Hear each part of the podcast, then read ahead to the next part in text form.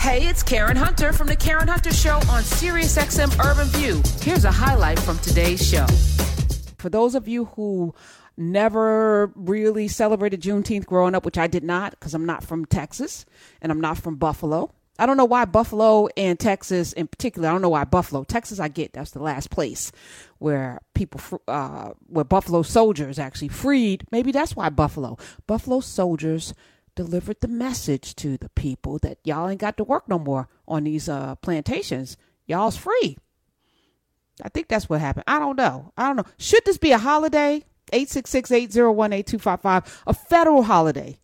Should it be a federal holiday? Should this be something that the nation commemorates? Because should it be a celebration? Somebody on Twitter was like, "Do you say Happy Holocaust Remembrance Day? Do you do you is this a, a happy day?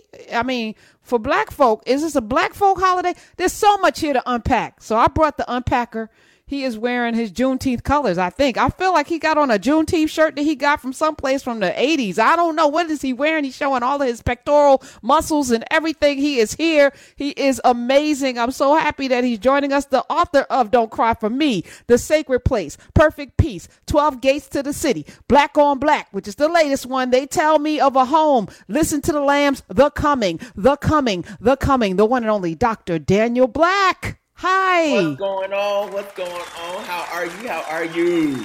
Yes. Glad to be here. good to good to see you. Hi.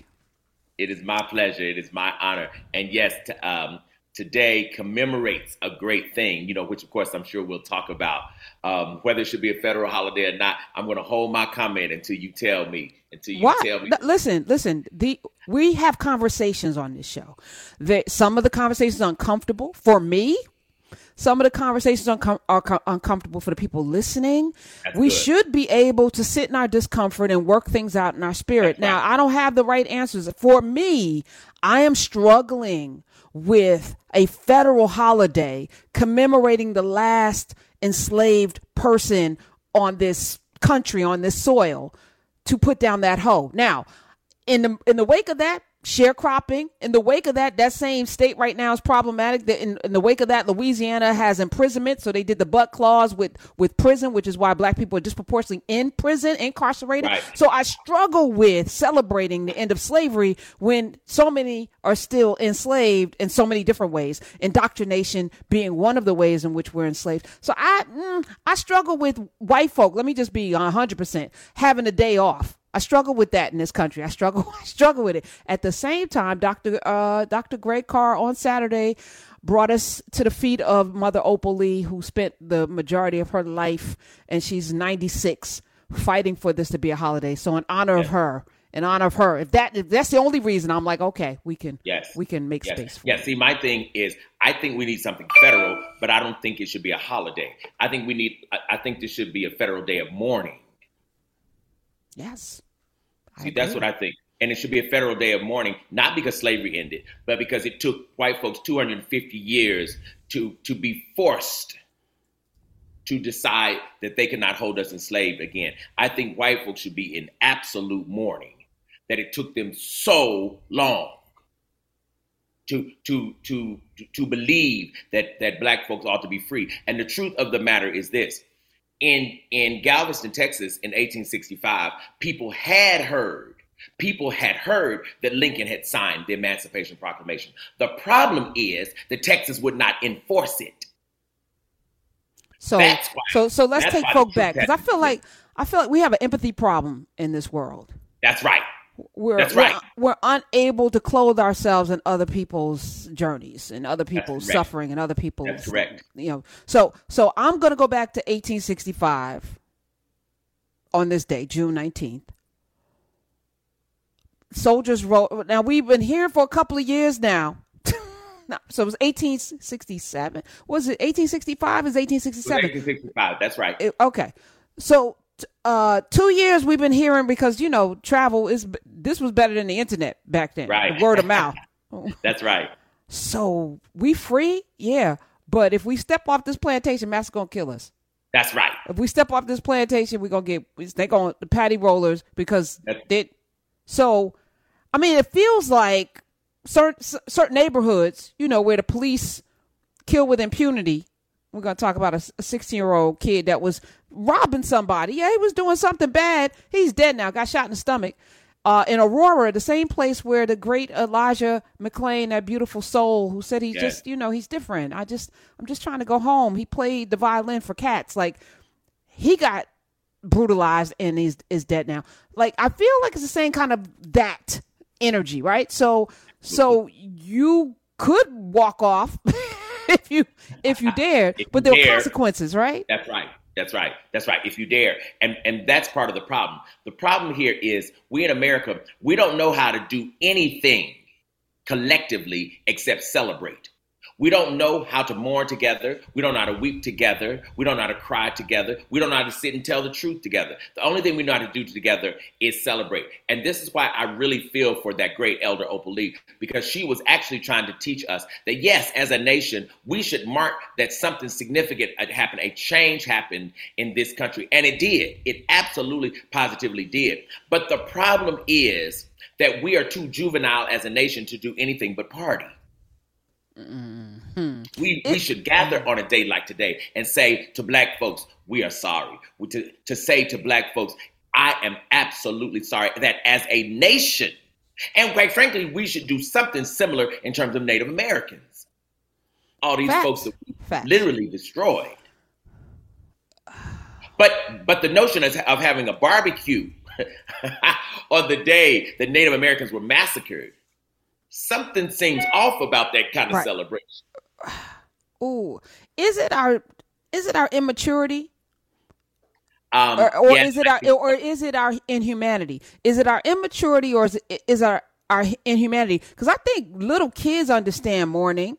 You know, there's a lot of little kids that aren't celebrating the death of a bird or a goldfish. Like they understand solemnness and That's and right. holding space for things that are serious, you know. Right. Uh, so right. I, I think it's the inhumanity that this country was built upon that makes it difficult for us to do anything but celebrate and not really understand truth or sitting with one another to work well, things see, part out. Of this, part of this ultimately, ultimately, part of this is an economic issue. Part, and the reason this is an economic issue is because if America were to do anything other than celebrate, if we were to mourn, what's going to immediately come up if we were to mourn collectively is what do you owe?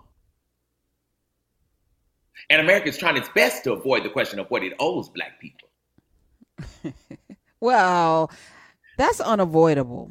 It is unavoidable. It's unavoidable to me. That question is unavoidable. But as long as we keep partying and celebrating, right, we don't bring folks to task in terms of what they owe. Um, and, and the other thing that's extremely important about this is most people don't understand what happened between 1865 and about 1870. The first the first real celebrations, if you will, of Juneteenth were not about partying. The real celebrations of Juneteenth were one thing that I'm hearing almost nobody talk about, and that is what most black folks did in Texas and on the and around the rest of the country in those years is they went and found other family members that white slave captors had sold away. There's a great book called Help Me Find My People. Help me to find my people. That's what black people did. Black people all over the South walked trying to find where their children, where their mother, where their uncles, where their cousins had been sold away to. We, we spent those years trying to repair and put the black family back together again. And that was the birth of a magical thing called the Black Family Reunion. That's what Juneteenth is really about. The black family coming together and saying what white people tried their best to dismantle, right? What we did and what our job is to do is to make sure that we don't ever let the black family be di- dismantled and broken again. Well, as we sit here, um, hmm, 866-801-8255. Dr. Daniel Black is here. Um, I, am grateful that I uh, to to get to know you.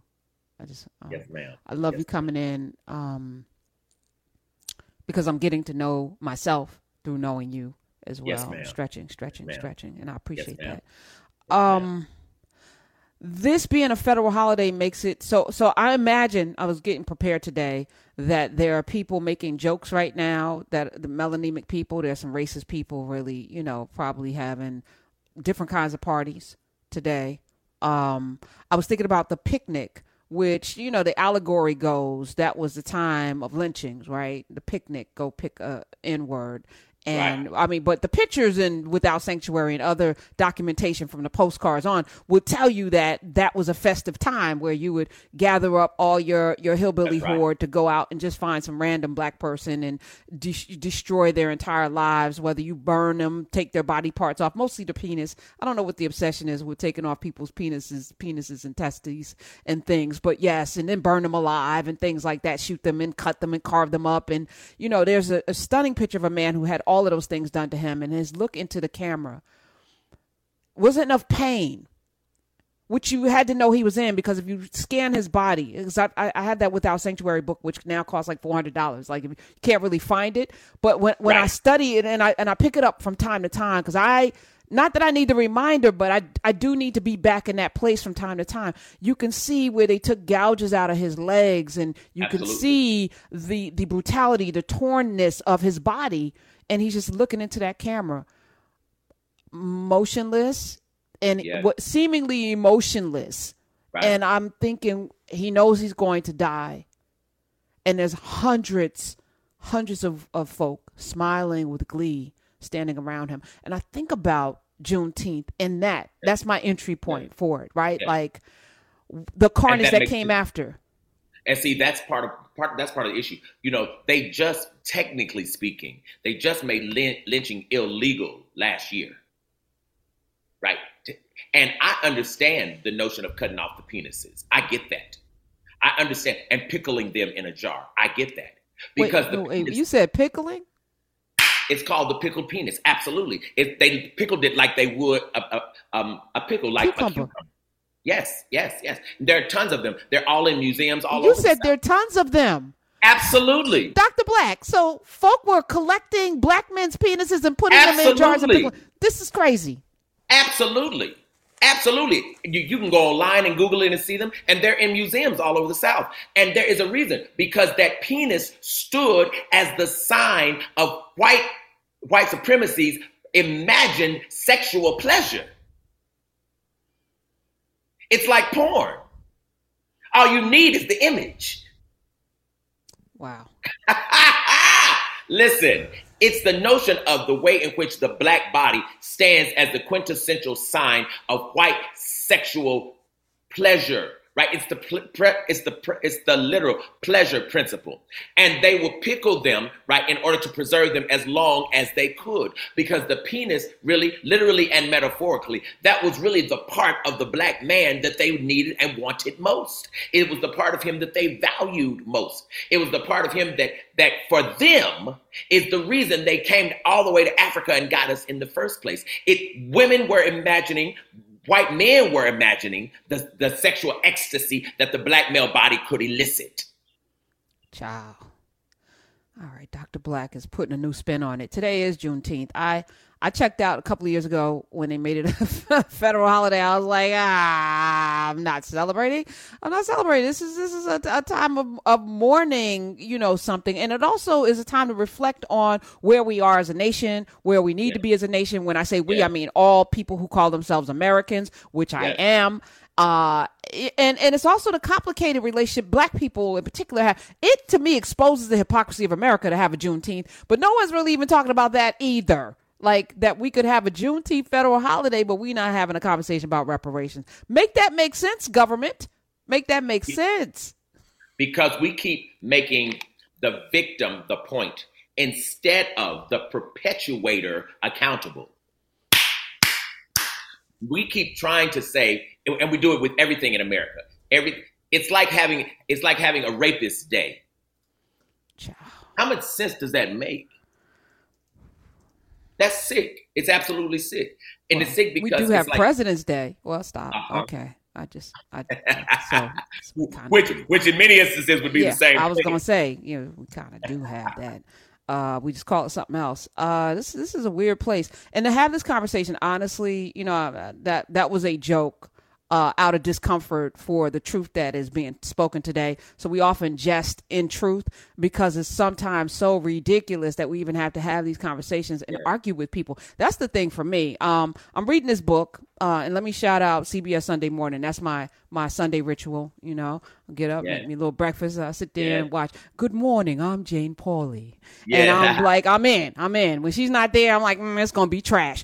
But um, uh, this past couple of weeks, uh, has been amazing. So I actually pulled, I got a vanilla story.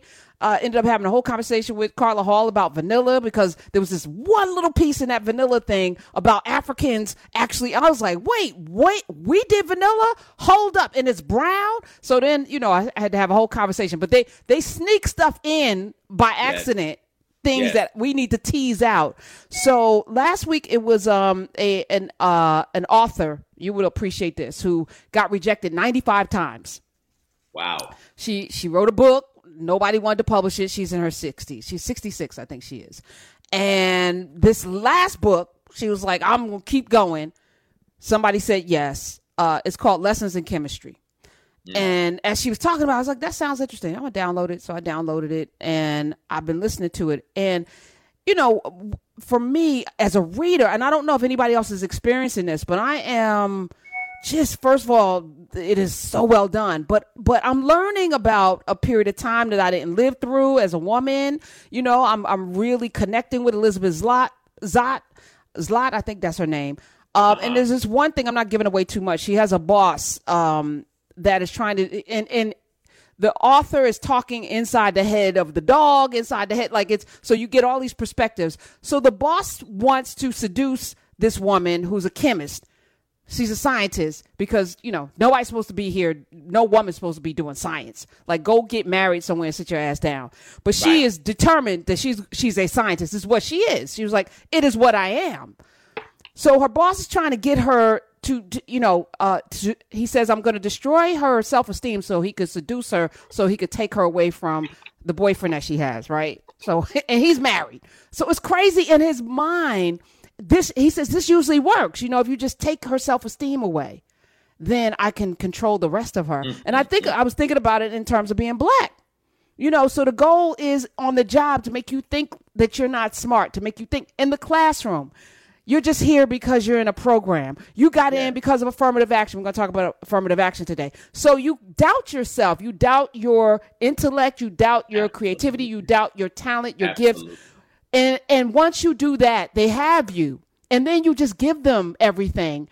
everything. And then they take credit and then you you just feel diminished and then you allow people to do anything like it, and and people will relate to this if you're in a relationship with somebody that wants to keep you fat so nobody else will keep telling you you're dumb, you're lazy, you're fat, you're My ugly, God. you're ugly My like God. Mister in color purple. That's yes. a tactic that is used in every facet of life to Absolutely. keep you from.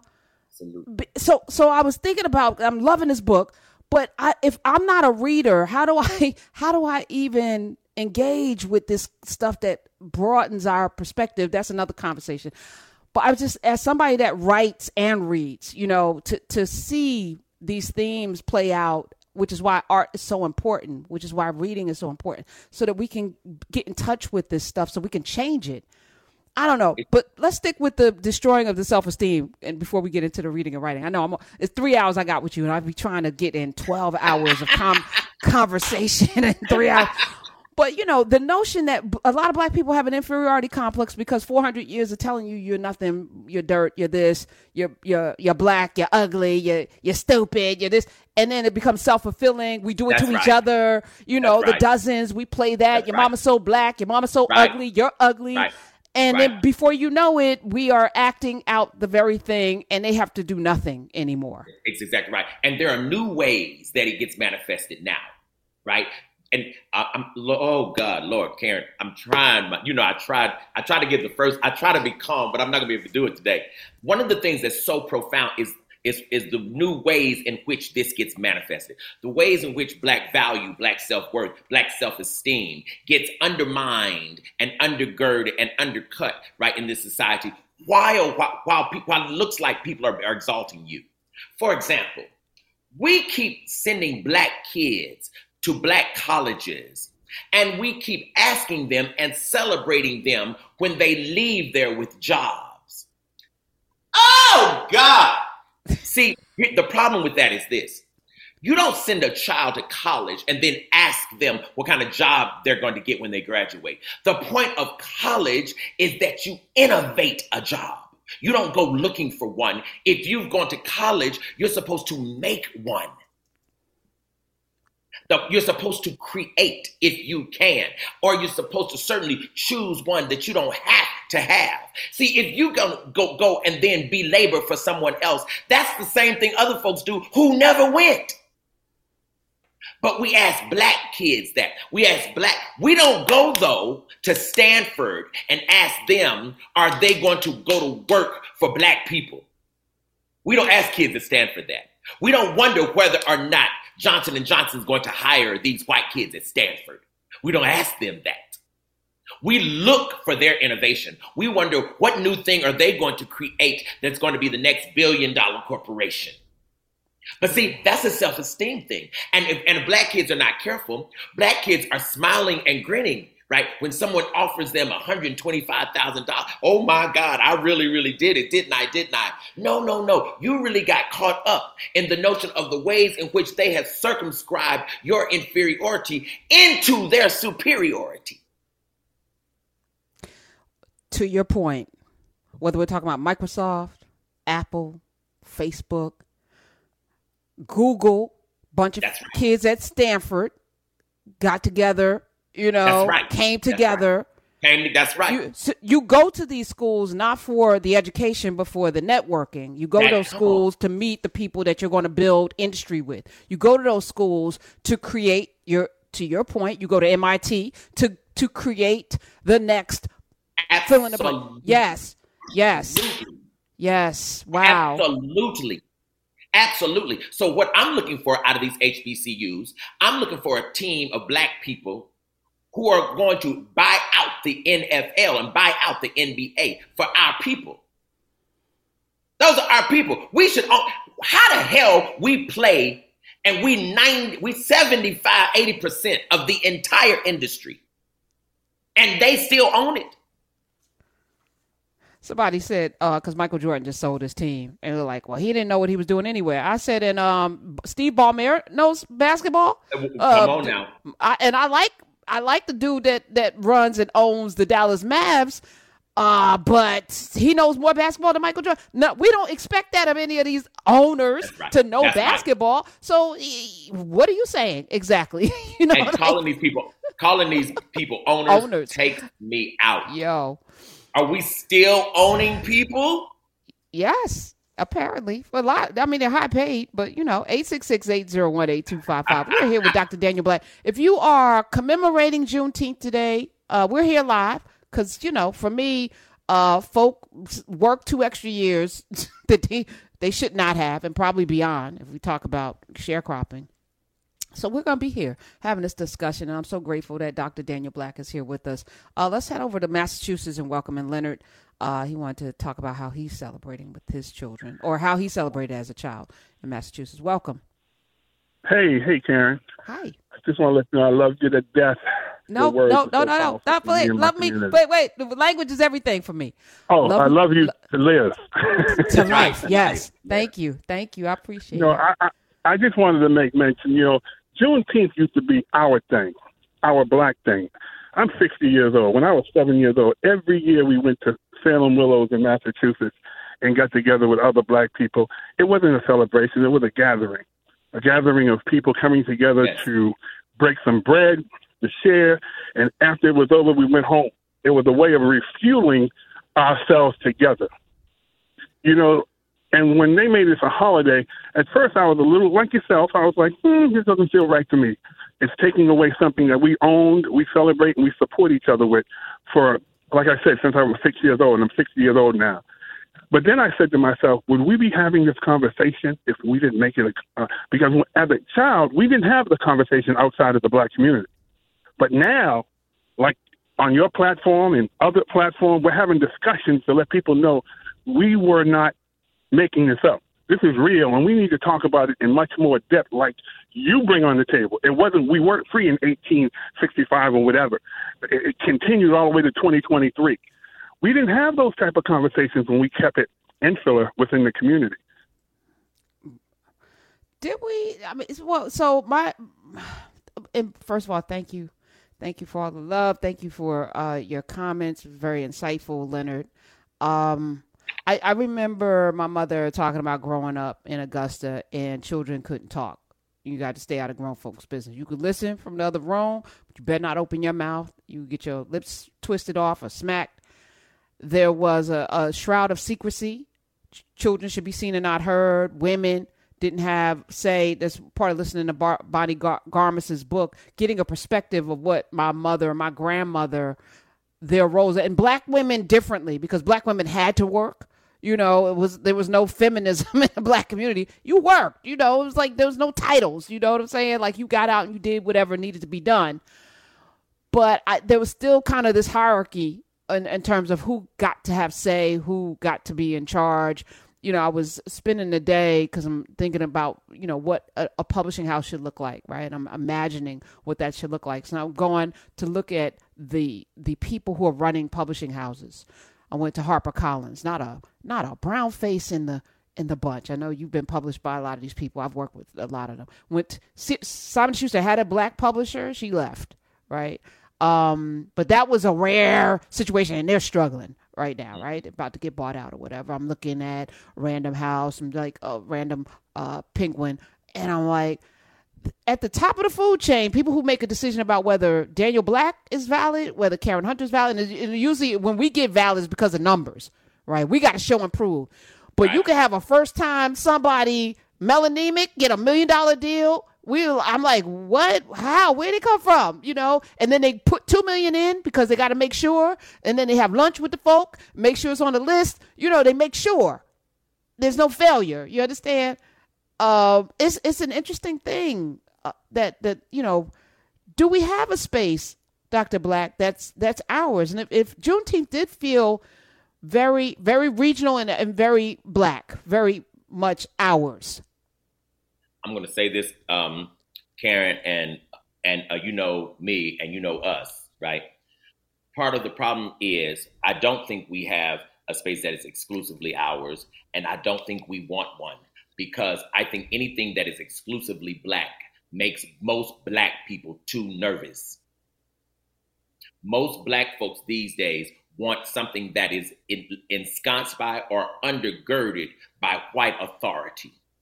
It legitimizes it to to to not all of us. Some of us uh, understand what I'm saying, but too many of us we want things that are legitimized by white institution even even if it's still called black, but it's undergirded and legitimized by white institution, it becomes more valuable to us. That is a problem. That is a disgusting problem in terms of black self-value and inherent self-worth. I've seen this in so many, many, many, many, many, many ways. The ways in which, for example, you we can name a child an African name, and not white people, Black people at times will mock that name, right?